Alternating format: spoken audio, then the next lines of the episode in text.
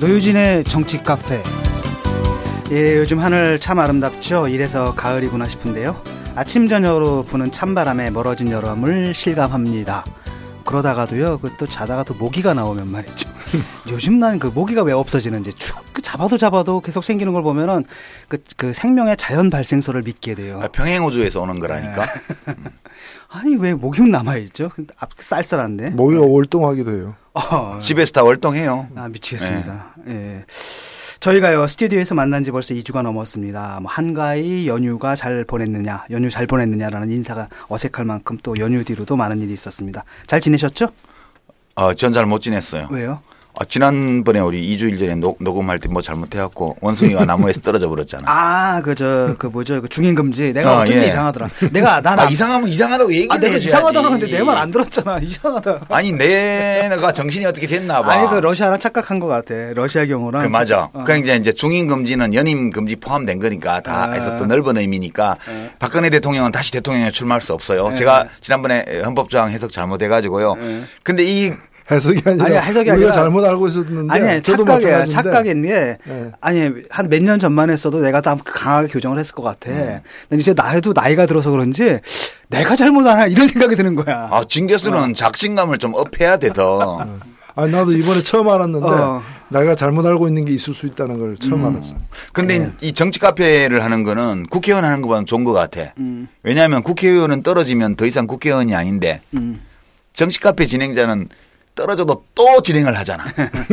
그 점이 더 좋은 것 같아. 예, 예. 어, 뭐, 아유 죄송하게 됐습니다. 하여튼 예. 아, 뭐 면목이 없습니다. 뭐 저 이치적인 수준을 의심해도 좋고요. 좋긴 한데 또 실수도 좀 있고 이래야 인간이지. 그렇지 근데 않습니까? 나도 그 헌법 조항을 착각을 하고 있다는 걸 생각하니까 좀 끔찍하더라고. 이게 우리가 그만큼 음. 확신에 가득 찬 어, 믿음 중에도 착각일 경우가 있을 수 있다는 걸늘 러시아. 상황하고 조금 이렇게 겹치면서 나도 헷갈려 잠시 헷갈려버렸어요. 잠시 헷갈렸어요. 러시아 상황도 네. 브라질도 마찬가지. 네. 예, 주된 책임은 저에게 있습니다. 예. 저를 너무- 꾸짖어 주십시오. 너무 강력하게 막 확신을 갖고 얘기하니까 내가 잘못 알았나 아, 이런 생각이 좀. 들었습니다. 목소리 큰 놈 이기는 거야 이래서. 네. 추석은 뭐 잘 지내셨어요? 예, 뭐 추석은 뭐. 저는 저 장모상이 있어가지고 잠깐 일본에 아, 다녔습니다. 그럼 어, 예, 그랬죠. 네, 덕분에 저 일본의 장례 문화 그럴 때는 좀 이렇게 알려주셔야지. 그냥 갑자기 이제 전화 받고요. 그냥 바로 그냥 정신 없이 비행기 타고 이제 갔다 왔는데 하여튼 우리랑은 굉장히 많이 다르더라고요. 그 세레머니가 하도 많아가지고 일본에 예, 제가 하여튼 3일장인데 무슨 이틀만 있었잖아요. 하루 네. 늦게 가니까. 그런데도 세레머니를 여섯 번을 했습니다. 오, 많구나. 난 그냥 나는 그냥 가가지고 그냥 잘 먹고 잘 쉬고 그냥 슬퍼만 하면 되는 줄 알았더니 그게 또 아니더라고요. 난 죽을 때 우리 애들한테 그런 거 하지 말라 그럴 거야. 예. 그냥 조용히 조촐히 그냥 화장해서 그냥 음. 표안 나게 어디 딱 처리하도록 해야지. 예. 근데 아주 독특한 게 두 개가 있었는데 하나는 뭐냐면은 그 시신 모신 있잖아요. 네. 시신 모신 관 거기서 같이 이제 밤을 새면서 같이 자는 거예요. 관 옆에서. 네, 관 옆에서 음. 그런 게 있었고 또 하나는 뭐냐면 화장하면은 그 유골 수습하는 거 있잖아요. 예. 그걸 유가족 직접 젓가락도 이렇게 하거든요. 그거 그게 좀 어. 충격적이었습니다. 우리랑은 좀 문화가 좀 다른데 그래서 세시- 그 장례뿐만이 아니라 세시 풍습에서도 그런 음. 의식 이런 게 좀 우리는 많이 간소화된 편인데 비해서 많이 남아 있어요. 아, 그래요? 옛날 방식들이 예, 근데 좀 굉장히 많이 남아 있어요. 너무 힘들더라고요. 진짜 힘들고 그래서 그런데 또 그에 반하면 또 우리는 그 돌아가신 분을 너무 또 쉽게 아무렇지도 않게 보내는 게 아닌가 이런 생각이 좀 반성도 좀 들고 우리도 뭔가 약간 조금 더 형식이 좀 더 있었으면 좋겠다는 아니, 생각이 난 반댈세. 예, 그래요? 형식은 간편할수록 좋아요. 어차피 태어나면 다 죽는 건데 그 네. 뭐 그렇게 라고 생각합니다. 예, 알았습니다. 그리고요 또 2주 동안에 뭐 사실 그 많은 그 일들이 있었어요. 제가 정치 뉴스가 엄청 많았어. 그러니까. 진짜 아. 우리 방송 한 주 쉰 게 야 이렇게 예. 길다니. 일단은 그 심상정 대표 국정감사 폭풍 사자 후 영상. 예. 심상정 사자 후 예. 그게 지금 벌써 170만 건 조회가 됐고요. 그 노래로도 나왔더라고 네. 랩으로 예. 만들어가지고 내가 이게 몇십만 건인가였을 때 그 트위터로 알티를 했거든요. 나는 8만 7천일 때 처음 봤어. 그러니까 아, 나도 그랬던데 그러고 나가지고 갔다 오니까 170만 건이 돼 있네요. 그리고 또 다른 한편으로는 또 정치권에서 저 여당 당수하고 야당 당수가 만났죠. 예. 추석. 재밌는 뭐 재밌는 형국이 벌어지고 있어요. 여야가 연합전선 펴가지고 청와대랑 부딪히는 이런 형국도 좀 벌어지는 것 같고요. 또 선관위 선거구 획정하는데 이제 실패했다 이런 얘기도 좀 들어와 있는 것 같습니다. 어떻게 보셨어요 이런 것들? 뭐 일상적으로 늘 벌어지는 일이잖아요. 예. 성공했으면 희한한 뉴스가 될 뻔했죠. 예. 이 선거구 획정 이거는 4년마다 한 번씩 반복되는 이야기고 음, 뭐 청와대하고 뭐 여당하고 이것도 하루 이틀 얘기가 아니잖아요. 예. 아무튼 이례적이지 않습니까? 그냥 청와대에서 갑자기 이런 문제까지 또 시비 걸고 나온단 말이죠. 어, 아 그건 이제 국가와 역사를 생각하는 마음이 너무 깊은 나머지 예. 그 물가에 내놓은 어린애 같은 여당 대표한테 모든 걸 맡길 수는 없잖아요. 예. 너무 이례적인 일들이 많아가지고요. 라고 대통령께서는 어쨌든, 생각하고 있습니다. 어쨌든 이러이러한 일 때문에 아마 오늘 방송 기다리시는 분들 많으실 것 같아요. 궁금들 하시죠? 타임라인 그리고 100분 토크 앞으로 3시간 동안 달려보겠습니다. 그럼 출발하겠습니다.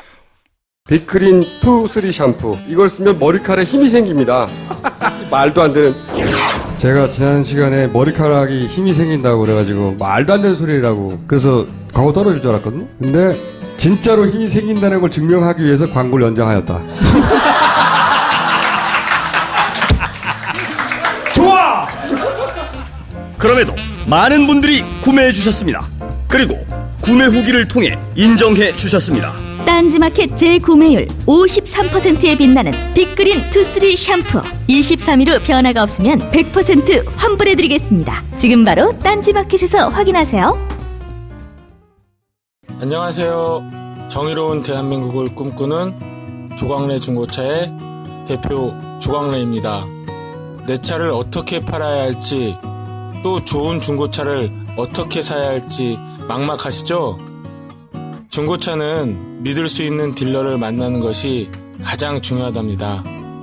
그래서 여기 조광래 중고차가 정직하고 투명한 거래를 약속합니다. 대표 번호 1800-9538 한 번 더 1800-9538 고맙습니다. 유시민의 타임라인. 예, 타임라인 2015년 10월 5일 오후에 예, 지금 살펴보고 있습니다.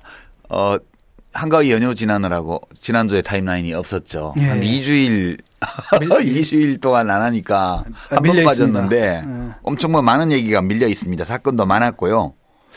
근데 다 다룰 수는 없어서 오늘은 이제 일품 요리 하나에 음. 이 반찬 두 가지를 좀 준비를 해봤습니다.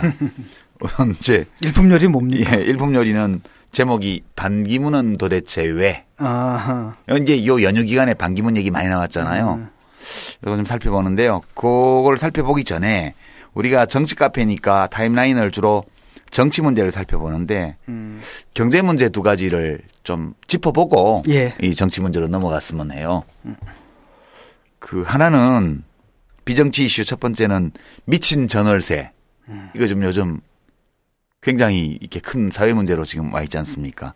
도대체 전월세 값이 왜 이렇게 오르지? 이거에 대해서 상당히 주목할 만한 데이터가 어제 공개된 것들이 있어서 좀 가져왔습니다. 그 혹시 이유에 대해서 생각해 보셨어요, 두 분은? 전세 월세 왜 이렇게 미친 듯이 오를까? 예. 그 전에 우리 이좀 비슷한 거좀안 다뤘나요? 예.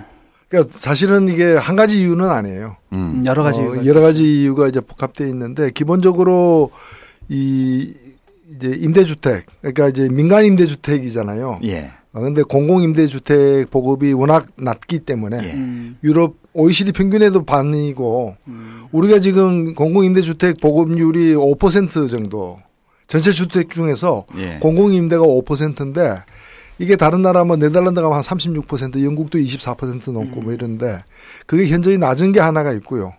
그리고 실제로 우리가 매년 공급되는 주택의 절반은 집, 이 집을 이미 갖고 있는 사람한테 가- 팔려요. 음. 그러니까 집 없는 사람한테 팔리는 게 아니라 그런 게 하나 있고 또 하나는 뭔가 하면 이제 이 뭐 은행 금리라거나 부동산 가격 상승이 안 되는 그런 여러 배경 하에서 이제 전세를 갖고 있으면 손해다라고 집주인들이 생각하면서 저금리 때문에. 예, 저금리 때문에 이걸 갖다가 월세 월세로 전환. 바꾸는데 이 전환에 있어서 굉장히 높은 이유를 갖다가 적용해 가지고 월세를 많이 받는 거예요. 예.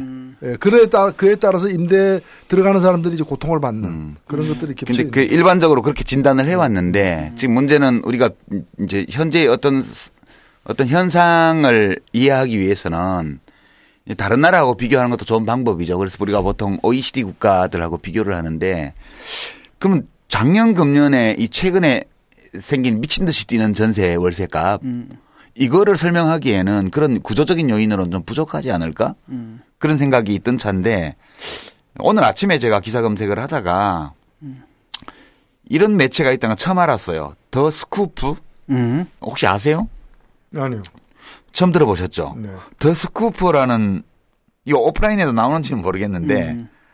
여기에 어제 이제 지난 며칠 전에 김정덕 기자라는 분이 쓴 기사가 있는데요. 제목이 서민 없는 정책으로 전세난 어찌 잡겠나 이런 제목이에요.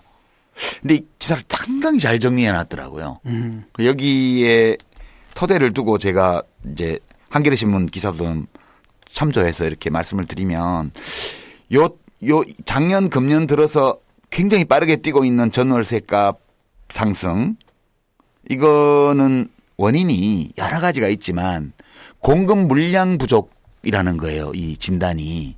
이 진단을 보니까 맞는 것 같아요. 그래서 이 진단에 관한 몇 가지 데이터들을 찾아왔는데요. 우선 박근혜 정부 들어와서 서민 주거 안정 대책 때문에 신경을 많이 쓰고 있어요, 정부가. 예, 벌써 세 번 발표했죠. 그 금년에만요. 예. 기억나세요? 1월에 진 김? 기업형 임대 사업 뉴스테이 정책 그리고 4월에 임차 보증금 반환 보증을 위한 지원 방안, 예. 9월엔 저소득 1인 가구를 위한 리모델링 재건축 임대 사업 활성화 방안. 예, 이렇게 다, 다 이게 이제 1인 가구나 서민들 혹은 중산층을 위한 그 이제 서민 주거 안정 대책이었어요, 이게. 근데 발표할 때마다 전세가가 올라요. 아, 예. 이거 발표할 때마다 어. 올랐어요. 그리고 이제 박근혜 대통령이 2013년도 2월에 취임한 후로 서민 주거 안정 대책만 무려 11번을 발표를 했어요. 음. 어, 그런데 발표할 때마다 전세가가 올라가지고요. 지금 좀 비교를 해볼까요? 2013년 3월이 이제 박근혜 대통령 임기가 사실상 시작된 달이잖아요. 예. 이때를 기준으로 해보죠. 이때의 전세 가격 지수 이걸 100이라고 해요. 100. 음. 그러니까 박근혜 대통령 취임 첫 달의 이 전세 가격 지수를 100으로 기준으로 놓을, 놓을 때 에, 현재 어디까지 와 있냐 하면 불과 2년 사이에요. 2015년 4월에 110.7이에요. 그러니까 24개월 동안 10% 이상 뛰었어요, 음. 지금. 11% 정도. 무지무지 빠른 거예요, 이게. 왜 그러냐면 그 이명박 정부가 시출범한 2008년 3월이요. 이때가 2013년 3월을 기준 100으로 하면 77이에요. 그러니까 이명박 정부 5년 동안 지수로 치면 23. 연, 월, 어, 연평균 상승률로 치면 4.51% 그러니까 4.5%씩 연평균 전세가 전세값이 뛰었어요. 음. 그럼 박근혜 정부 들어서는 4.45% 거의 비슷해요. 예. 그러니까 이명박 정부, 박근혜 정부 7년간 계속 연평균 4.1. 4.5% 내외로 계속해서 상승해 왔다는 거예요. 예. 최근 와서 증가세가 빠르긴 하지만 이게 사실은 이 흐름이 몇 년간 지속되어 왔다는 것을 알 수 있고요. 그럼 노무현 정부 때는 어땠느냐? 노무현 정부 때는 연평균 0.79%였어요. 0.8%가 안 됐습니다. 음. 그러니까 이제 이명박 정부 출범 이후에 지금까지 7년간 그 전 정부에 비해서 5배 이상 이 증가율이 높아요. 그 이- 뭐 이유가 있을 거다 이게 봤더니 제일 큰 이유는 역시 공공 임대주택 물량 공급이 그 전 정부 때보다 줄어든 거예요. 이게 총량으로 보면 연간 10만 개 정도의 공공임대주택 신규 공급이 있었습니다. 이명박 정부 때도요. 2008년, 2009년, 2010년, 2011년 이때까지 해마다 10만 개 정도가 신규로 공급이 됐는데요. 그 중에서 새로 지어서 임대하는 공공임대주택 그 비중이 75% 정도 이상이었고요. 80% 그전 정부 때는 이제 매입 임대 전세라고 그래서 사는 이미 예, 있는 거 이미. 이미 있는 민간 주택을 주택공사가 구입해 가지고 그거를 이제 전세로 놓는 음. 이게 20% 미만이었어요. 이 사업은 참여정부 때 처음 시작된 겁니다. 음. 이제 부족한 공공 이 물량을 좀 보충하고 그리고 이렇게 탁 털어버리고 재개발하는 것보다는 살던 공간에서 임대주택을 얻을 수 있게 해주기 위해서 이 정책을 좀 도입했던 건데 이 물량이 엄청 커져가지고요. 어, 이명박 정부 말기에는 이 비중이 전체 공급 물량 중에 30%에 됐, 됐습니다. 그러니까 10만 개를 공급하면 그 중에 7만 개만 새로 진 거고 3만 개는 이미 있는 거예요. 음. 근데 이게요. 2012년에는 총 공급이 6만 4천으로 줄어들었고요. 2013년에는 8만 개로 줄어들었어요. 그러니까 2만 내지 4만 개가 줄어들었죠. 그리고 그렇게 줄어든 가운데에서도 건설 임대는 2만 개, 4만 개에 불과했고 나머지 거의 절반이 절반 이상이 매입 임대 전세였어요. 그러니까 신규 공급된 물량이 그 전에는 1년에 8만 개, 7만 개 미니멈 이렇게 되던 게 2012년, 2013년도에는 2만 개, 4만 2천 개밖에 안 된 거예요. 그리고 2014년 작년에는 어떠냐? 작년에는 총량은 10만 2천 개였는데 매입 전세가 4만 4천 개여 가지고 그 44%네요. 예, 그 5만 8천 개밖에 공급이 안 됐어요. 이게 이제 전 정부 때에 비하면 3만 개 이상 적게 된 거거든요. 그 전년도는 5만 개 적게 됐고요.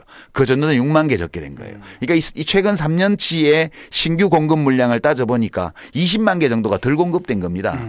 이렇게 되니까 당연히 전세난이 생길 수밖에 없고요. 그다음에 전세 가격이 이 오르, 오르긴 한데 그래도 저희 저금리잖아요 지금. 그러니까 여기서 월세로 전환하는 비율이 또 높아져 가지고 이 전세 공급이 더 적어졌고요.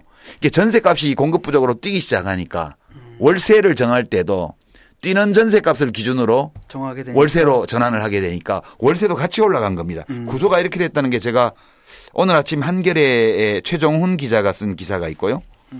그다음에 더 스쿠프에서 김정덕 기자가 며칠 전에 쓴 기사가 있는데 이 두 개를 합쳐 보니까 이거는 거의 완전히 공급 정책 실패로 인한 전월세 대란이다. 이렇게 신규 결론이 공급을 줄인 건 뭐 왜 그런 겁니까? 아, 재정난 이거는 때문인가요? LH 공사가 어. 그 이명박 정부 때 그 부실한 사업을 너무 많이 해가지고요. 아, 부채가 늘고 재정난에 빠져가지고 예. 공급 물량을 줄인 거예요. 그러니까 그 닥짓하다가 이렇게 된 거잖아요. 그러니까 결국은 이명박 대통령은 다가 아닌데. 하- 하는 짓이 닥짓이라는 거죠. 아, 예. 어. 여하튼 이게 지금 박근혜 정부가 이것 때문에 굉장히 욕을 먹고 있는데 원인 제공은 누가 했냐면 이명박 대통령이 한 거예요. 예. 그리고 그렇게 원인 제공한 거를 박근혜 정부가 전혀 바로잡지 않은 채 약간 바로잡았지만 거의 이 음. 그대로 바로잡지 않은 채. 그대로 지금 오고 있기 때문에 이 전월 세 대란은 앞으로 당분간 현재 상황이 계속된다면 음. 지속될 수밖에 없는 거 아닌가. 백약이 무효인 것 같다. 이게 결국은 그 저 정치권에서 뭐 이상한 짓을 하면 예컨대 뭐 4대 강을 파거나 뭐 이상한 짓을 하게 되면은 그 피해가 결국 우리한테 다 돌아오는 거잖아요. 그렇죠. 주택 이렇게. 주택 토지 주택 공사의 재정 건전성 악화가 직접적인 원인이에요. 음. 일이 이렇게 된 데에는. 참. 노 대표님 이 데이터 혹시 그 전에 어디 보셨어요? 저는 보고 되게 놀랐어요. 어 이게 이렇게까지 줄어들었나? 예, 아니요. 이게 실제로 박근혜 대통령 그 주요 공약 사항이 공공 임대주택을 늘리겠다 그랬어요. 예. 신규 물량을 늘리겠다는 게 공약집에도 아주 크게 박혀 있는 것 중에 음. 하나였는데 일단 뭐 지금 임기 반 이상 채웠지만은 어, 이 신규 공급 물량은 전 정부보다 훨씬 줄었고요. 음. 어, 줄었고 오히려 이제 여기 나와 있는 매입 임대 전세 중심으로 가는데 이게 실제로 그 절반이 문제를. 예, 예. 문제를 해결하는데 아무 도움이 안 되는 자- 상황이죠.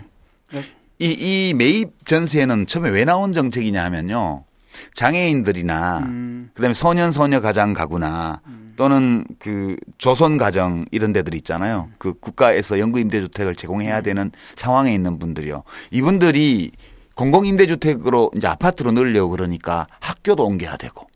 그렇죠? 음. 그다음에 조그맣게 장사를 할머니가 동네 시장에서 하는 경우도 많은데 그 삶의 현장을 떠나 떠나야만 되는 거예요.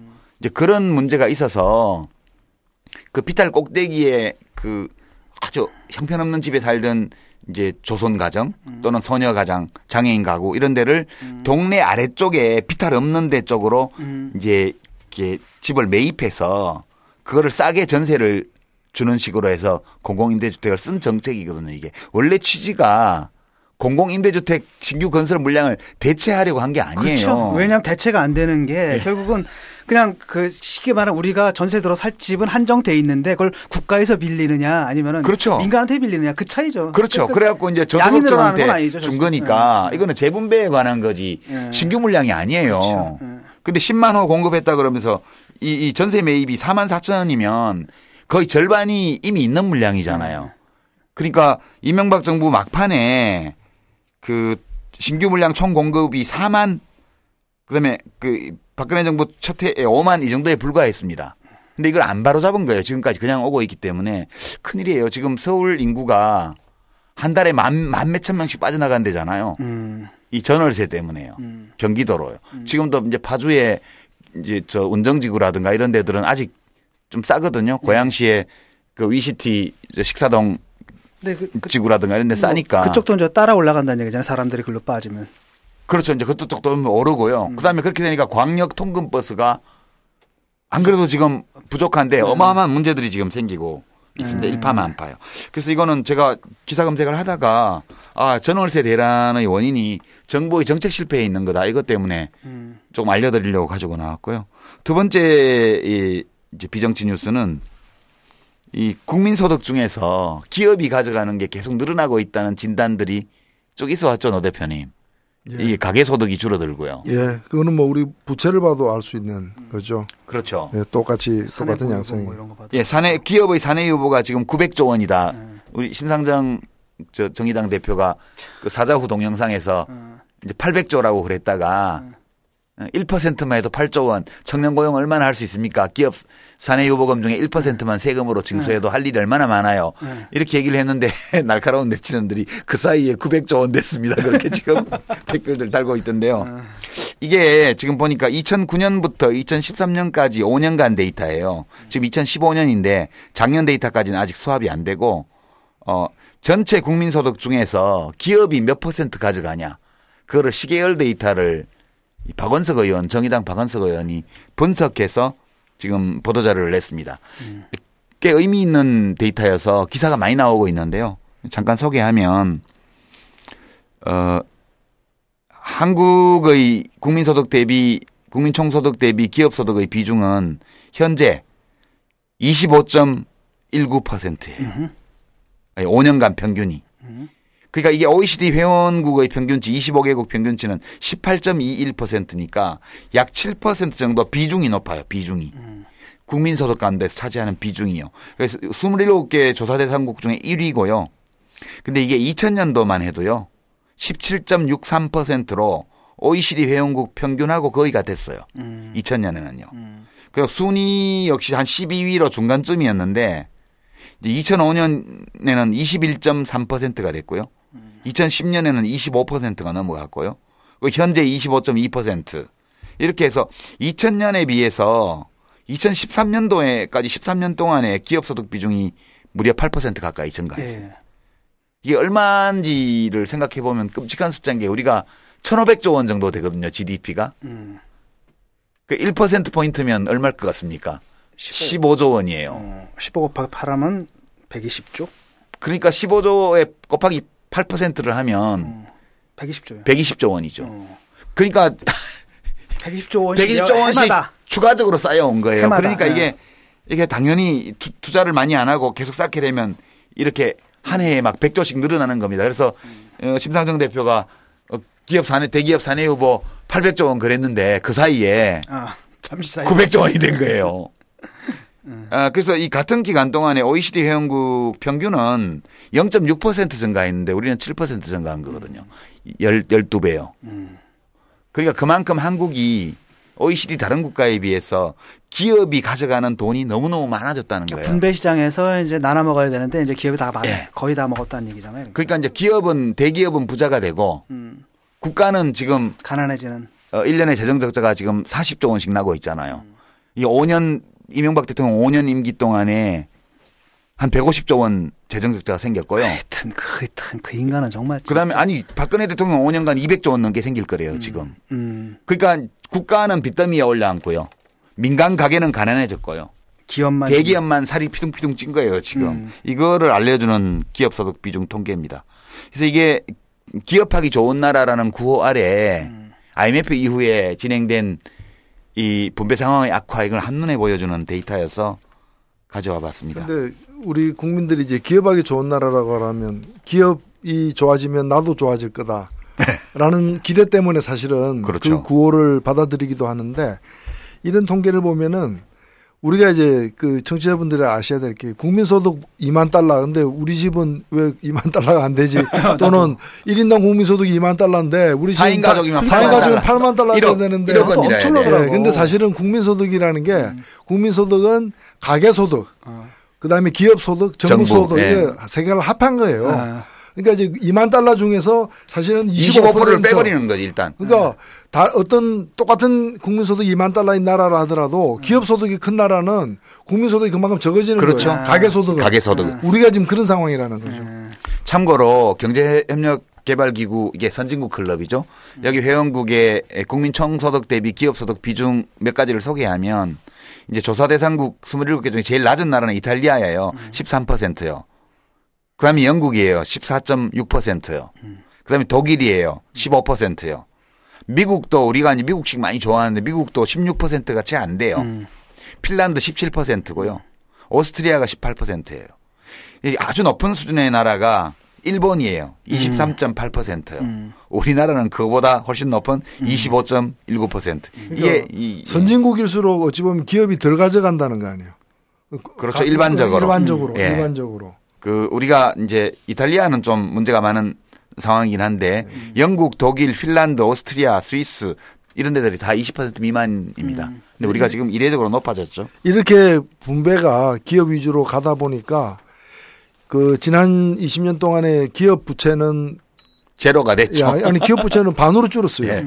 근데 가계 부채는 4배가 늘어 가지고 예. 지금 이제 1200조, 1300조 이렇게 되는 쉽게 거죠. 말하면 이제 게임을 벌이는데 이세 주체가 있잖아요. 그러니까 기업과 민간과 정부가 있는데 정부도 가난해지고 예. 빚더미 올라앉았고 민간도 막 빚더미 올라앉아 있고 예. 그런 가운데 이제 기업만 네, 살찐. 또 대기업만 살찐 대기업만. 이건 전부 대기업들이에요. 음. 사내 유보를 가지고 있는 쪽들은. 예. 투표 똑바로들 하셔야 되는데 참 참. 근데 여전히 성장, 음. 경제 성장률 높이고 기업하기 좋은 나라 만들겠다 이러면 서민들이 표를 주잖아요. 그러니까 그래서 이걸 우리가 보이스피싱이라고 그랬는데 보이스피싱의 현장을 중계 방송해 드렸습니다. 예.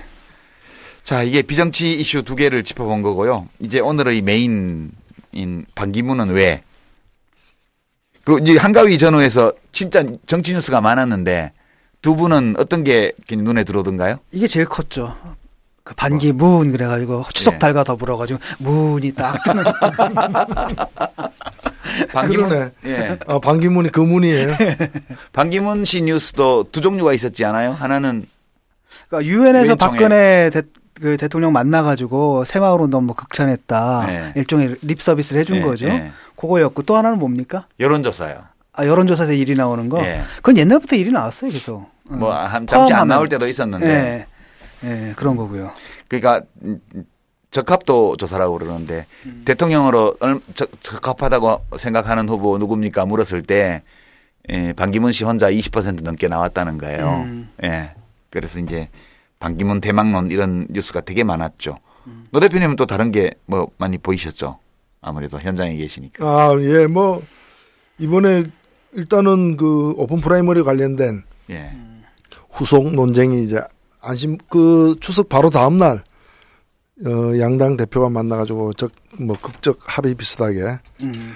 그래서 추석 다음 날 일한 사람은 두 분밖에 없는 것 같더라고.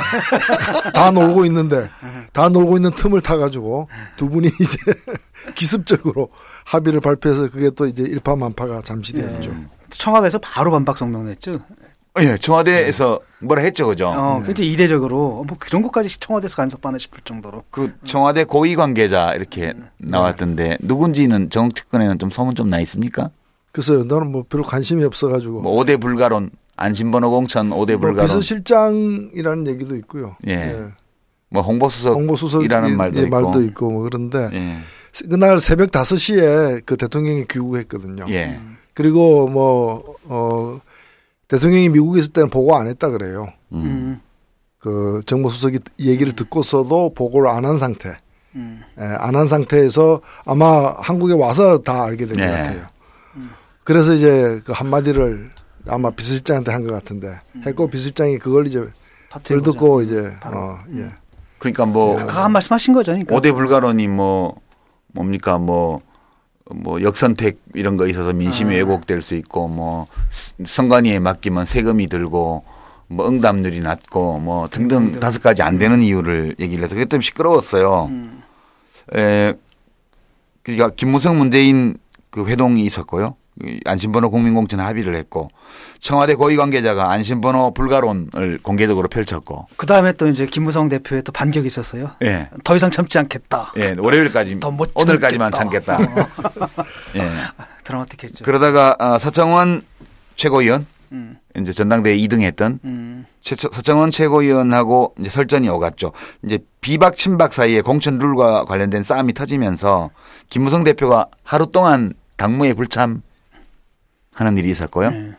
어, 그다음에 어제 최고위원들 저 회의에서 김무성 대표 이제 좀 그만합시다. 그러니까 서청원 최고위원이 지난 할 말 다 해놓고 왜 우리 보고 가만히 있으래.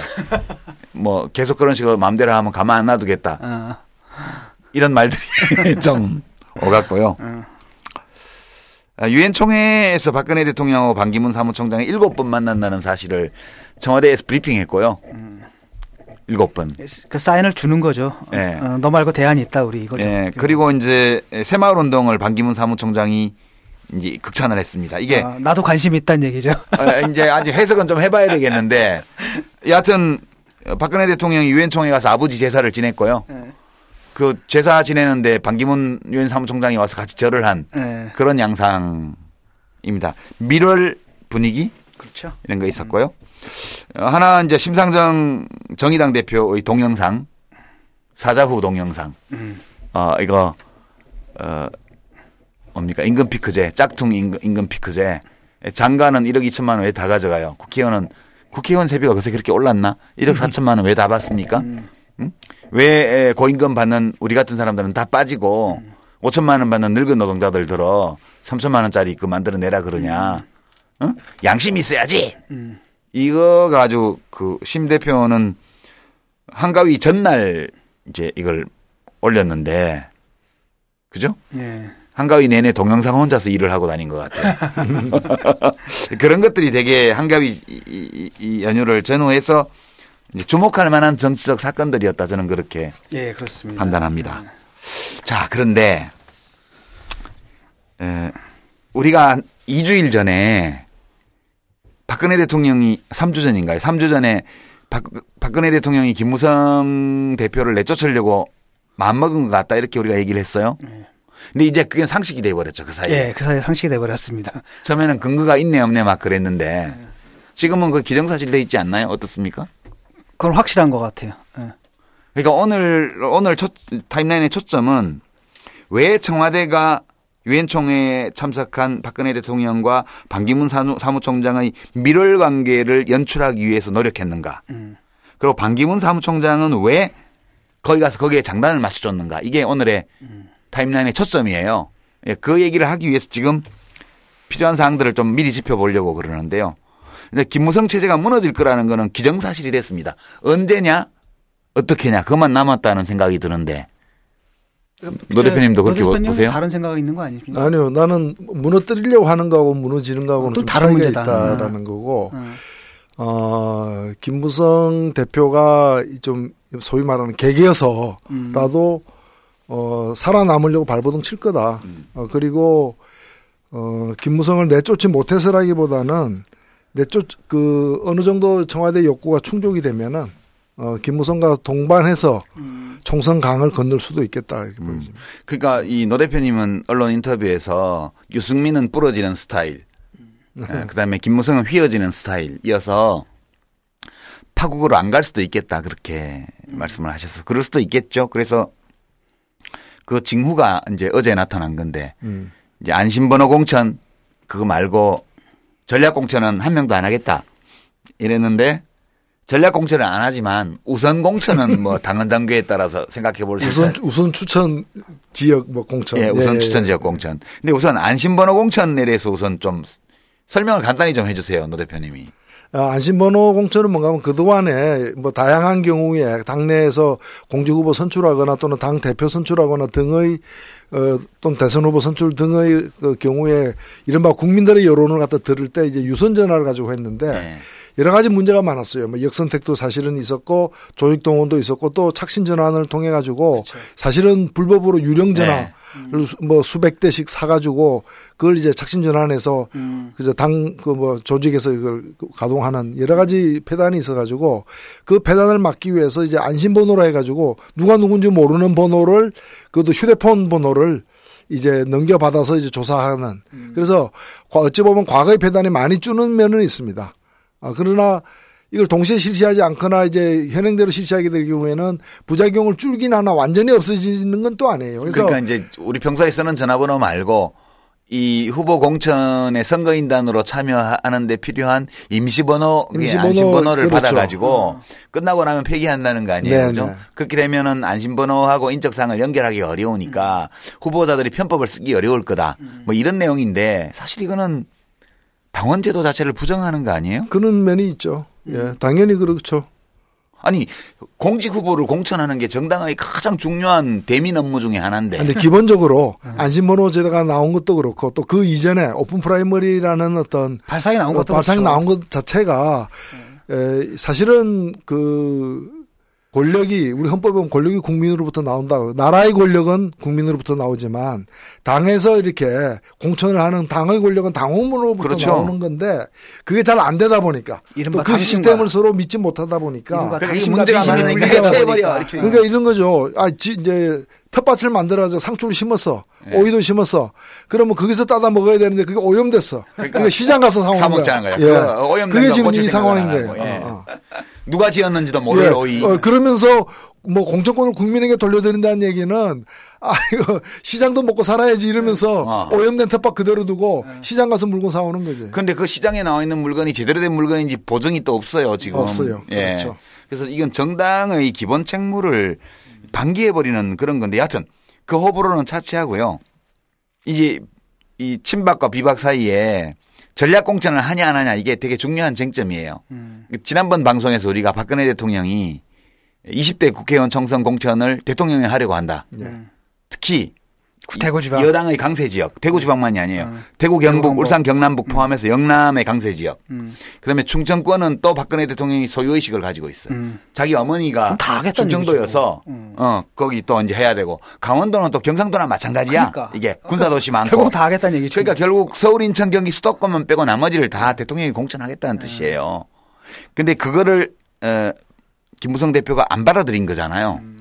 그래서 충돌이 생겼는데 이거를 끝까지 김무성 대표가 안 받아들이면 무너뜨릴 거다 이렇게 본 겁니다. 네, 네. 왜냐하면 박근혜 대통령은 그럴 의지를 갖고 있기 때문에요. 음. 또 그럴 수단도 갖고 있고. 그래서 그렇게 예측했던 건데 이 김무성 대표가 지금 뭐 우선 공천, 우선 추천 예. 그거는 막 당헌 당규에 있으니까 할 수 있다 이렇게 얘기를 했어요. 근데 그거는 장애인 여성 음. 후보자에 관한 거. 여러 가지 좀 복잡해요. 예, 사실은. 그다음에 뭐 이렇게 강세 지역인데 이길 수 있는 지역인데 후보자가 너무 형편없어 갖고 음. 안 되는 경우 이런 경우에 이제 우선 아주 특별한 경우에. 아주 특별한 경우 예외적으로 할 수 있게 돼 있는 건데 이, 이거에 맞는 정도 이건 김무성 대표가 대통령이 꼭 공천을 주고 싶은 사람이 있으면 드리겠다. 말씀해 주시면 좀만 이 당헌 당규의 취지에 크게 벗어나지 않는 범위에서는 제가 해드릴 수도 있습니다라고 음. 립서비스 한 거죠. 예, 그런 거죠. 예. 그래서 뭐 서로 나눠 먹자 이거죠. 예, 나눠 먹자. 네, 나눠 먹자. 일단 김무성 대표가 좀 나눠 먹을 수도 있다는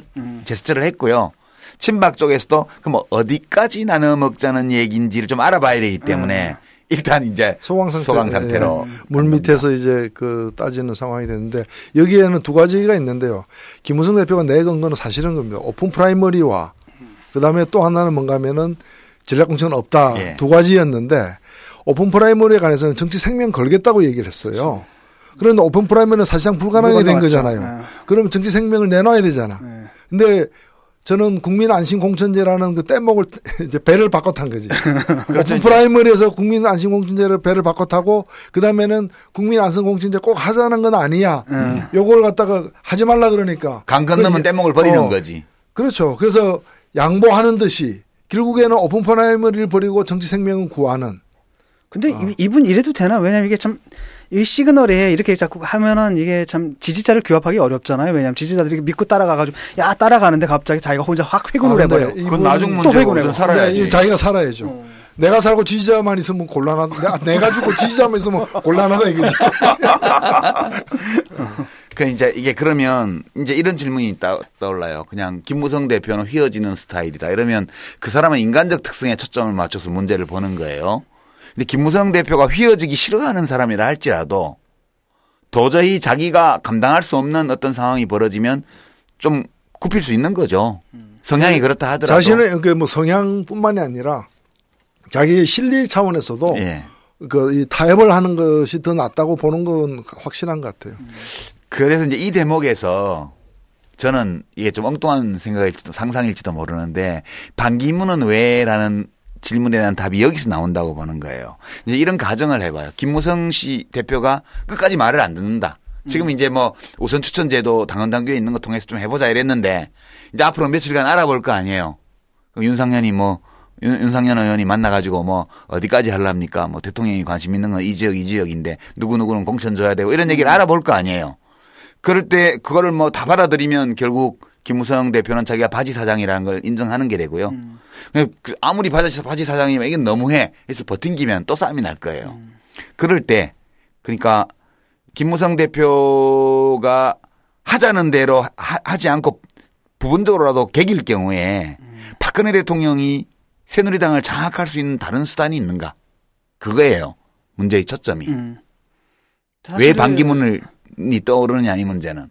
그, 그 대안이 있어야 될 거 아닙니까? 그렇죠. 구심점을 행사할 누군가가. 그러니까 올, 옳지마 라지요. 그러니까 최후의 수단을 갖고 있어야 돼요. 박근혜 대통령은.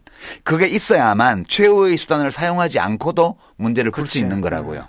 이게 합리적 기대 가설이에요. 상대방이 어떤 패를 가지고 있느냐를 우리가 모를 때는 막 부딪힐 수 있는데 상대가 가지고 있는 패가 나로서는 도저히 감당할 수 없, 없는 패다고 생각하면 타협할 수 있죠.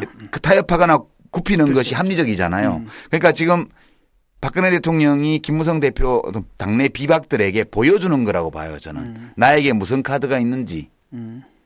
이제까지 비박들의 가장 큰 약점이 박근혜 대통령이 떠나고 나면 사실 구심점을 행사할 사람이 없다는 거잖아요. 친박의 인물이. 약점이. 어, 가장 큰 약점이 그거죠. 친박의 제 최대 약점이 대선 후보가 없다는 대선 후보가 거예요. 없다는 거잖아요.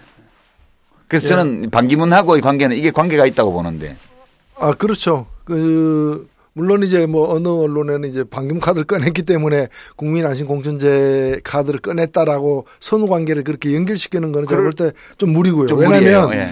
이 국민 안심 공천제는 그 발표는 추석 다음 날 했지만 실은 그 실무진들이 그한 조율을 미리 했죠. 여러 날 전부터 조율을 해오던 거였고 예. 그 중에서 1차 합의 본 게 그거니까 그걸 발표한 것이기 때문에 꼭 반기문 카드하고 직결되는 건 아니지만 음. 아니지만은 박근혜 대통령이 왜 이 시점에 미국 가, 뭐 미국 가서 이제 반기문 만나기로는 돼 있지만 그걸 일곱 번 만난다고 미리 보도자료까지 내놓고 브리핑까지 예. 하고 어디 일곱 가서 또? 어, 가서 또 그 여러 뭐 의정과 음, 행사가 있다 보니까 만나고 또 거기서 두 번이나 새마을 운동을 언급했는데 그걸 또 살짝 웃는 얼굴 예. 보여주고. 그걸 이제 들으니까 또 반기문 총장은 또 그걸 또 다시 이렇게 네. 부추기는 이제 화답을 하듯이 음. 마치 이제 그뭐 그 무슨 주선자가 이렇게 뭐 미팅 시키듯이 이렇게 한 거죠. 그런데 어 분명한 것은 이제 친박에도 후보가 있을 수 있다. 아, 그런 걸 확실히 보여준 거고. 그렇죠. 그리고 뭐, 어, 후보 하라면 할 수도 있다. 라는 그 제스처를 쓴 거죠. 반기문 총장으로서도. 쪽- 예. 이 반기문 카드 얘기가 막 작년 이맘때 많이 나왔었어요. 작년 추석 무렵에도요. 그때 우리가 정치 카페 하면서 제가 했- 그렇게 얘기를 주장을 했는데 방, 그때는 이제 야당 쪽에서도 뭐 권노갑 씨나 이런 야당 소위 원로들이 뭐 예, 반기문 뭐 얘기하고 막 이럴 때예요. 이번에 서완종 사건에도 드러났듯이. 예. 그래서 성완종 사건 때 박기문 씨가 움츠리, 움츠렸잖아요. 그때는. 근데 그 1년 전쯤에 제가 그 얘기 처음 나왔을 때 반기문 카드는 친박의 카드다. 반기문을 필요로 하는 정치 세력은 친박밖에 없다. 음. 왜? 친박에 대권 후보가 없기 때문에. 이제 그렇게 얘기를 했고 반기문 카드가 계속 물 밑에서 이렇게 만지작만지작 하는 세력은 다 친박의 기획이다. 그거는. 별 근거 없이 얘기하는 것처럼 제가 말씀을 드렸는데 그게 이 문제예요. 결국은. 이제 김무성 대표나 당내 비박들이 대통령의 공- 공천권을 인정을 아예 안 하거나 음. 또는 인정하더라도 극소수만 인정을 하고. 그런데 이번에 대구 방문 수행했던 비서관 그 뭐 십상시 중에 하나 예, 예. 또는 뭐 3인방 중에 하나를 대구에 뭐 어디 남구나 뭐 중남구나 공천해 주라 했는데 안 하잖아요. 그러면 박근혜 대통령이 이걸 제압할 수 있는 수단이 뭐 있냐는 거예요. 제가 볼 땐 두 가지가 있어요. 하나는 둘 다 협박인데 하나는 비박계 의원들의 개인 비리를 가지고 조이는 방법이 있어요. 위협 위협을 가했어요. 그렇게 해서 이제 말을 듣, 듣게 하는 방식이 있고 이걸로는 근데 몇 사람을 하겠어요? 이걸로는 한계가 있는 거라고. 그러면 그다음이 대통령의 탈당이에요. 그니 혼자 해봐. 음. 니들끼리 해봐. 이게 가장 위력적인 카드거든요. 근데 친박이 이 탈당 카드를 쓰려고 그러면 비박 쪽에서 뭐라 하냐면 해 그래봤자 니들 대권 주자도 없잖아. 음. 나가. 왜냐하면 이게 당이 쪼개지게 되면 만약의 경우에 어디서 주도권을 잡냐는 거는 대권 주자죠 역시. 예 총선 끝난 다음에 바로 대선이기 때문에 음. 특히 영남 쪽의 이 유권자 민심은 대선 후보가 강력한 대선 후보가 있는 정파 쪽으로 확 쏠리게 돼 있습니다. 그래서 현직 대통령의 힘을 싣고 그다음에 아직은 임기가 남았죠 반기문 총장이 음. 이제 내년, 내년 12월까지잖아요. 31일까지요. 내년 12월 말까지이기 때문에 지금은 잠재적인 카드로 만지작거릴 수만 있는 거지 이 사람을 끌고 나올 수는 없어요. 그러나 잠재적으로 우리에게는 반기문 카드가 있다는 것을 과시하는 즉시 이쪽이 중심이 되게 돼 있습니다. 그럼 만약 김무성 씨나 비박 입장에서는 현직 대통령 탈당하고 그다음에 탈당한 현직 대통령을 추종하는 세력이 신당을 만들고 거기에 반기문 카드가 잠재적으로 얹혀져 있고 이 그림이면 다음 총선에서 감당할 수 없다고 보는 거예요. 그래서 말을 들을 거라는 겁니다. 그래서 저는 이 시점에서 유엔 총회에 가서 반기문 씨하고 그 모습을 연출한 거는 지금 타이밍에 이것을 보여줘야 된다는 필요성 때문에 박근혜 대통령이 그렇게 했다고 보는 거고요. 반기문 씨가 맞장구를 쳐준 이유는 뭘까? 생각이 있다는 뜻이에요. 관심 있죠. 당연하죠. 음. 예. 예. 이분이 계속 발을 빼면서도 안 나간다는 말을 한 번도 안 했어요. 네. 그래서 서로가 서로에게 필요하다고 본 거죠. 그렇죠. 이번에. 이 반기문 씨가 야당에서는 정치를 할 수 없다고 제가 말씀을 드렸는데 그건 왜 그러냐면 별로 필요치가 않아요. 이 사람이 야당이 잘 결속돼 있고 우리가 대 이제 대리인을 하나 영입해서 어? 진짜 우리 후보는 아니지만 정권 교체를 해야 되니까 그런 전략을 구사할 수 있을 정도까지 야당이 잘 짜여져 있어서 결속돼 있다면 반기문 카드를 야당이 쓸 수도 있어요. 근데 야당이 그럴 수 없는 환- 환경이기 때문에 반기문 씨가 이런 야당에 와서 대통령 후보를 하려고 할 리가 없고요. 아니, 오라고도 안 하죠. 뭐. 뭐라고도 안 맞아. 하죠. 왜냐하면 이미 많거든 이쪽. 예. 시끄러운 사람 대포들이 많거든. 예. 그래서 그럼 여, 여권인데 여권은 비박은 이미 김무성이나 김문수나 정몽준이나 등등의 이른바 잠재적 대권 후보들이 다 비박으로 여러 명 있어요. 그 비박들은 반기문 씨가 온다 그러면 이 사람이 경선을 할 리는 없기 때문에 자기들이 다 죽어야 돼요. 반기문이 오면. 그렇기 때문에 반기문을 기획할 리가 없다는 거예요. 그러니까 유일하게 반기문을 잡을 필요성이 있고 어, 잡을 능력이 있는 데가 친박이라고요. 박근혜 대통령. 그래서 이번에 양자 간의 이해관계가 맞아떨어졌고 반기문 씨는 대선에 출마할 의사를 가지고 있다. 저는 그렇게 판단을 했습니다. 근데 실제 출마할까요? 어떻게 가봐야 보세요? 하는 거죠. 가봐야 알죠. 그것도 왜냐하면 지금 아, 그 얘기는 누구나 하지. 아니 그러니까 성환종 씨 사건 있을 때 그때 그 이미 동생, 또 반기문 씨 동생. 그렇죠. 반기문 씨 동생 문제 나왔을 때 이미 그때 아 물 건너간 게 아니냐 이런 얘기도 슬쩍 우리가 나왔었거든요. 약간 금이 같다고 그랬죠. 네, 약간 금이 금이. 같다고 얘기를 근데 했죠. 그건 저 뒤지면 또 뭐가 나올지 또 모르는 거란 말이죠. 예. 그리고 또 그 새누리당 내에서의 역관계도 그렇게 복잡하지는 그러니까 시- 단순하지는 않을 것 같아요. 그 이분이 뭐 당에 있었던 분들은 아니고 외부에 있는 분 지금 들여오는 거잖아요. 옹립하는 음. 거잖아요.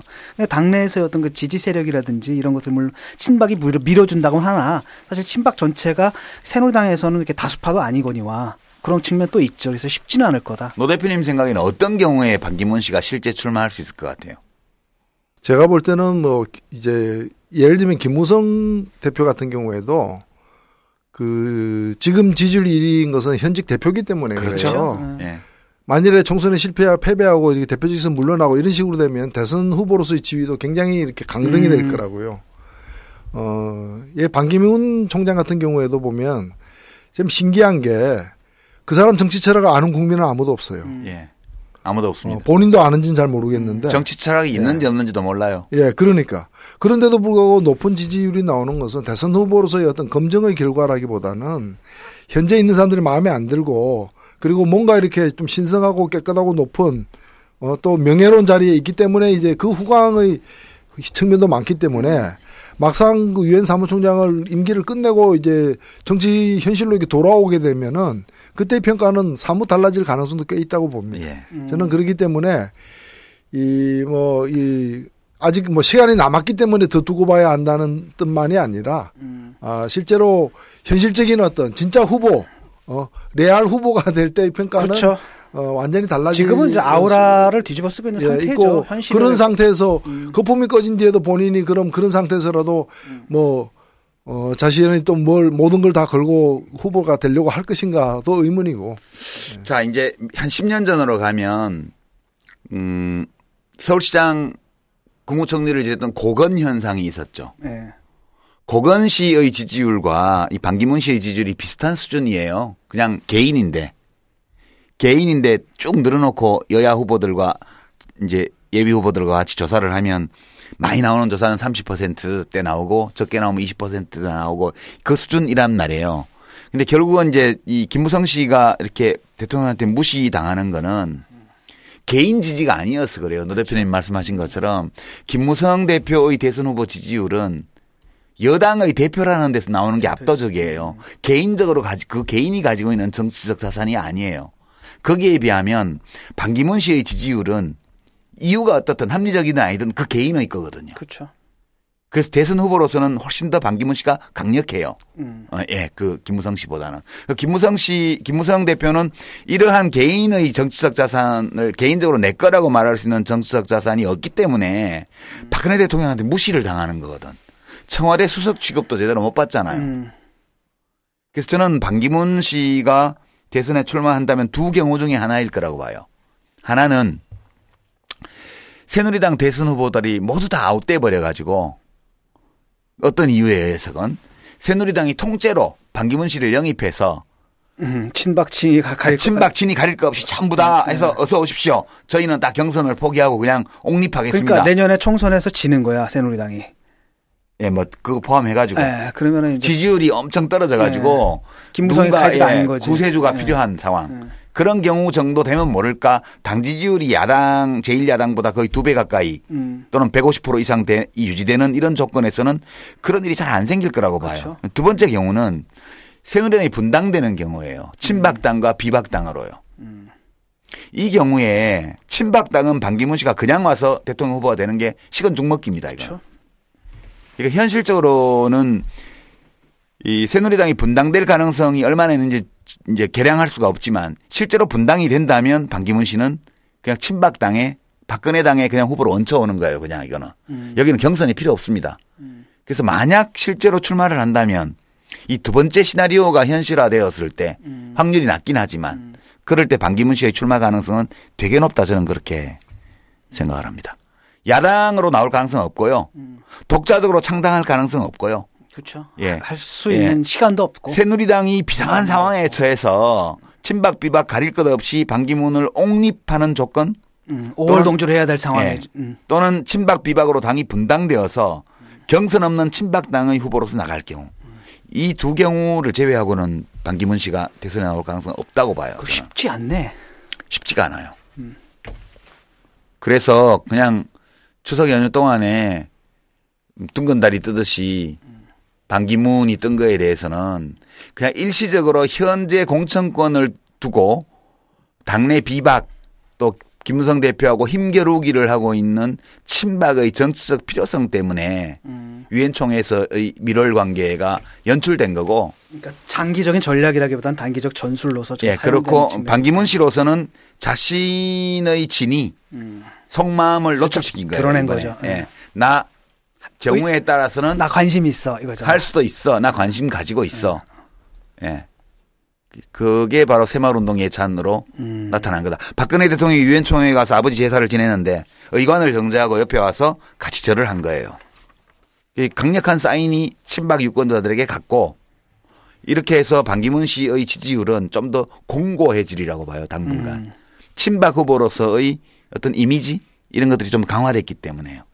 이게 그 제가 본 추석 연휴 동안에 벌어진 반기문 현상 음의 이 본 본질 또는 음, 실제적인 내용이 아닐까 아, 이런 생각 네, 이제. 그 한 말씀을 좀 덧, 덧붙이자면 이제 그 노 대표님께서 말씀하신 거에서 한 말씀 좀 덧붙이자면은 그 이미지라는 거잖아요. 지금 예. 이분이 순수한 이미지, 현실 정치하고 섞이지 않은 순도 100%의 이미지만을 좋은 이미지만을 갖고 있는데 현실 정치에 들어오게 되면 이분들하고 같이 할 게 친박이란 말이죠. 근데 우리 알잖아 친박이라 어떤 사람들인지. 예. 제가 솔직히 말하면 새누리당 내에서도 좀 근데 좀, 뭐 이분이 예. 평생을 친권력으로 살았기 때문에 예. 뭐 친박이 어색한 건 아니에요. 아니 그러니까 그렇지. 아, 근데 이제 그 이미지가 그 이분이 갖고 있었던 이미지를 갖다 이제 뭐랄까 어 망친다를 그럴까? 뭐 그런 이미지 측면이 있죠. 그렇게 좋아요? 반, 반기문 씨? 어, 지금 아니, 근데, 좋죠. 아, 근데 저는 그 점에서 뭐 언론 뭐 제대로 된 언론도 없지만 사실은 음. 그이 사람이 이분이 그 지금 5년짜리 유엔 사무총장을 두 번째 지금 음. 연임하고 있는 상황이에요. 그렇죠. 10년을 하는데 어 실제 2차 세계대전 이후에 창립된 유엔의 역대 사무총장 중에서 그 실제 평가는 거의 꼴찌에 가까워요. 예. 한 일이 없는 한 일이 없는 음. 예, 그야말로 그냥 빌딩 관리인처럼 빌딩 유엔 빌딩 관리해온 사람이에요. 그러니까 이분이 네. 뭐냐 철학이 없어가지고 미꾸라지라 그러잖아요. 그러니까 명확하게 입장을 내세워야 미꾸라지가 아니라 뱀장어. 뱀장어처럼 싹싹싹싹 빠져나가고 그러니까 뭐 유엔 사무총장이라는 게 사실은 모든 분이 다 그런 건 아니지만은 그 음. 인권이나 세계 평화에 나름대로 역할을 갖다가 그 했는데, 위치에서 음. 해온 분들도 꽤 있는데 이분 같은 경우에는 뭐 그, 그 외교부 그냥 관료죠. 어, 관료 옛날에. 이분을 갖다 이제 만난 적이 있는데 그때 이제 유엔 그 사무총장에 들려고 우리 저기 방송 진행하는 어, 사람들 다 얘기했다. 아, 아. 모였어요. 불러 모아가지고 이제 짜장면을 짜장면이 좀, 좀 좋은, 좋은 거 먹은 것 같아. 또 중국집에서 샥스핀도 먹고 하면서 했겠지. 이제 그때 이제 그분이 부탁했던 게 뭐였냐면 그런 거였거든요. 이제 그 우리가 사무총장이 되려면 나라에서 좀 그 가난한 나라들 돈을 좀 뒀는데 짜서는 안 된다. 근데 우리가 지금 정부에서 노무현 대통령이 의사가 있다. ODA. 그 다음에 다 여러 나라 돌아다니면서 네, 공적 개발 어, 원조. 어, 다 돌아다니면서 그, 그 국가 정상들 만나면서 협조를 갖다 지원할 거고 그런 의사가 있는데 혹시 네, 뭐 우리도 먹, 먹고 살기 힘든데 왜 돕냐 이런 얘기가 나오면은 그 여러분들이 좀 알아서 좀잘좀 해달라 뭐 이런 거 좀 부탁하려고 만든 자리였거든요. 근데 그때 얘기를 들었던 게 뭐냐면 외교의 원칙이야. 이분이 뭐라 그랬냐면 외교의 기본 원칙이 뭐냐면 절대 상대방한테 내가 적이다라는 인식을 주면 안 되는 거야. 무조건 적을 만들어서는 안 되고 어떤 입장이든 간에 내 진위를 상대방이 알게 해서는 안 된다 이런 식으로 근데. 이번엔 들켰어. 예. 요번에 슬쩍 드러낸 거죠. 이분이 그 지난 한 8년 이상 이제 재임하는 기간에 유일하게 잘한 거는 딱 한마디밖에 없어요. 그 중국 전성절 기념 행사에 참여한 걸 가지고 북한에서 음. 평양 정권에서 야, 그, 아, 일본에서, 음. 일본에서 이제. 불편한 아, 심기를. 야, 그, 유엔 사무총장이 왜 중립을 안 지키냐니까, 유엔은 중립을 지키는 기구가 아니라 유엔 사무총장은. 평화를 지키는. 공정. 어, 공정 평화를 맞아. 공정을 지키는 음. 자리다. 그 얘기 딱 한마디만 제가 볼 때는 올바른 아, 그거, 아니, 그러니까 그게 원래는 이제 그 페이스로 가야 되는데, 네. 그 스탠스로 가야 되는데, 이분이 이제 그 뱀장어처럼, 그 중요, 그 명확하게 입장을 표명해야 될 때 다 빠져나갔거든요. 사실. 그러니까 음. 적을 안 만들기 위해서죠. 그러니까 그러다 보니까 할 일이 없다는, 한 일이 없게 되는 거예요, 사실. 공자님이 말씀하기를 제자가 묻잖아요. 선생님, 마을에서 모든 사람이 칭찬하는 사람은 좋은 사람입니까? 예. 아니라고 그러잖아요. 마을에는 나쁜 사람도 있고 좋은 사람도 있는데 진짜 좋은 사람이면 나쁜 사람한테 욕을 먹고 좋은 사람한테 칭찬을 받고 그게 좋은 사람이라고. 그죠? 그러니까 이 마을의 모든 사람이 나쁘게 얘기하면 그 사람 좋은 사람 아니에요. 마을의 모든 사람이 다 좋게 얘기해도 좋은 사람 아니라는 거예요. 그 저는 이 공자가 얘기한 모든 사람에게 칭찬받고자 하는 어떤 모습 이런 게 저는 반기문 씨한테 보인다 이렇게 생각하고요. 지금 지지율의 상당 부분도 거기서 나오거든요, 사실은. 그렇죠. 네. 아, 지금 지지율이야 저기 그 저 서울 가가지고. 저 높은 자리에 올라간 사람을 고향에서 그렇지. 이렇게 그저 흠모하는 그런 분위기죠. 뭐 어. 이제 우리가 아, 반기문이라는 사람에 대해서 이제 책도 나오고 많이 그랬잖아요. 반기문처럼 이런 책도 나오고 했는데 이제 반기문 씨의 일생을 이렇게 살펴보면 공직자로서 자기 관리를 잘하면 살아온 분인데 이 국가의 기능 중에 제일 중요한 게 제 생각에는 사람들 사이에 정의를 수립하는 게 국가의 기능 중에서 제일 중요한 기능이라고 저는 생각하는데 이 반기문 씨의 인생에서 자기의 어떤 손해와 위험을 감수하고라도 정의를 위해서 무언가를 해본 어떤 흔적 이런 거를 거의 볼 수 없다는 게 참 좀 그래요 저는. 그래서 그 유엔 사무총장 되는 과정도 그 삼성 엑스파일 때문에 유엔 사무총장 된 거 아닙니까? 그뭐 때문에 주미대사가 날아가는 바람에. 예, 홍석현 씨가 이제 유엔 사무총장 이제 홍석현 씨의 주미 대사 주한 주미 한국 대사 기용을 두고도 말이 많았죠. 어. 저도 깜짝 놀랐습니다. 네, 말이 많았고 또 뭐 어쨌거나 본인 그쪽의 어떤 꿈은 유엔 사무총장이었죠. 왜냐하면 그때 한국 이 유엔 사무총장을 맡을 가능성이 매우 높아진 그렇죠. 조건이었거든요. 사건이었죠. 대륙별로 돌아가는 데 순번이 아시아로 오고 아시아로 오면 우리가 이제 가장 그렇죠. 우선순위가 되는 어, 상황이었죠. 그런 상황이었죠. 예, 그러니까 그게 이제 대학에서 수석 졸업자 이렇게 상 줄 때 단과대학별로 돌아가잖아요. 음. 전체 수석상을 단과별로 돌아가니까 금년에 공대가 받았으면 내년에는 공대를 주고도 못 받는 거야. 음. 그죠? 음. 그럴 때 다음에 가정대 차례가 돌아왔다면 가정대 수석이 이제 전체 졸업생 상을 받잖아요. 음. 유엔 사무총장도 그거하고 비슷해서 대륙별로 돌아가기 때문에 그때 온 거고 중국이 아시아에서는 제일 센데 중국에 줄 리가 없고 그렇죠. 일본도 마찬가지로 그 인기가 없어서 못 받고 그렇다고 해서 뭐 동남아 쪽 국가 가기에는 좀 그렇고 음. 그런 조건에서 이제 유엔 사무총장이 된 거고 되기 되도록 하기 위해서 정부가 노력을 많이 했고 그 자리를 그 상황을 눈치를 채고 홍석현 씨가 노렸던 거고 음. 그리고 홍석현 씨를 추천한 사람이 누구냐? 에 대해서 여러 가지 뒷말이 네. 있지만 정동영 씨가 추천했다는 거 아니에요. 음. 저는 그게 제일 신빙성 있다고 봐요.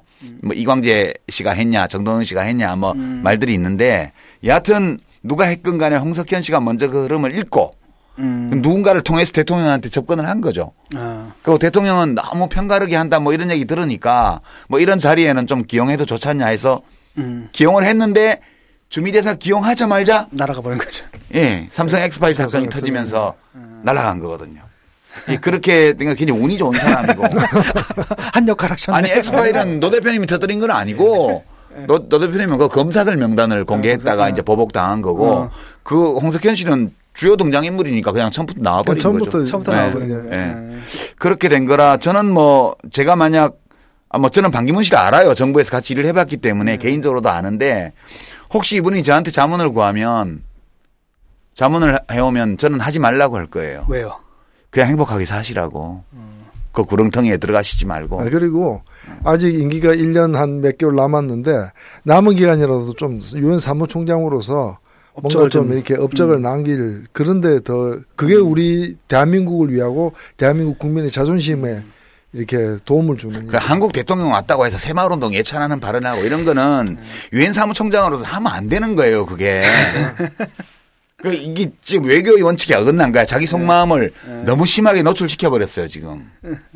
그 점이 좀 유엔 사무총장으로서 적, 적절치 않은 행태였다. 그렇게 말씀드리면서 아직은 별거 아니니까요. 그냥 정부 여당 안에 대통령과 여당 대표의 힘겨루기의 카드로 사용된 유엔 사무총장 그 정도로 보시면 될 것 같고 그 과정에서 할 생각이 있다. 예, 이런 내면의 어떤 어떤 의도를 갖고 있다는 점 우리가 참고하면 될 것 같습니다. 앞으로 여론조사 전화 받으시면요 이 점을 감안해서 대답하시기 바랍니다. 추석에 뜬 달 반기문에 대해서 알아봤습니다. 반기문은 왜 대답이 됐기를 바랍니다. 예, 수고하셨습니다. 네, 유시민의 타임라인 2015년 10월 5일치 여기서 정리하겠습니다.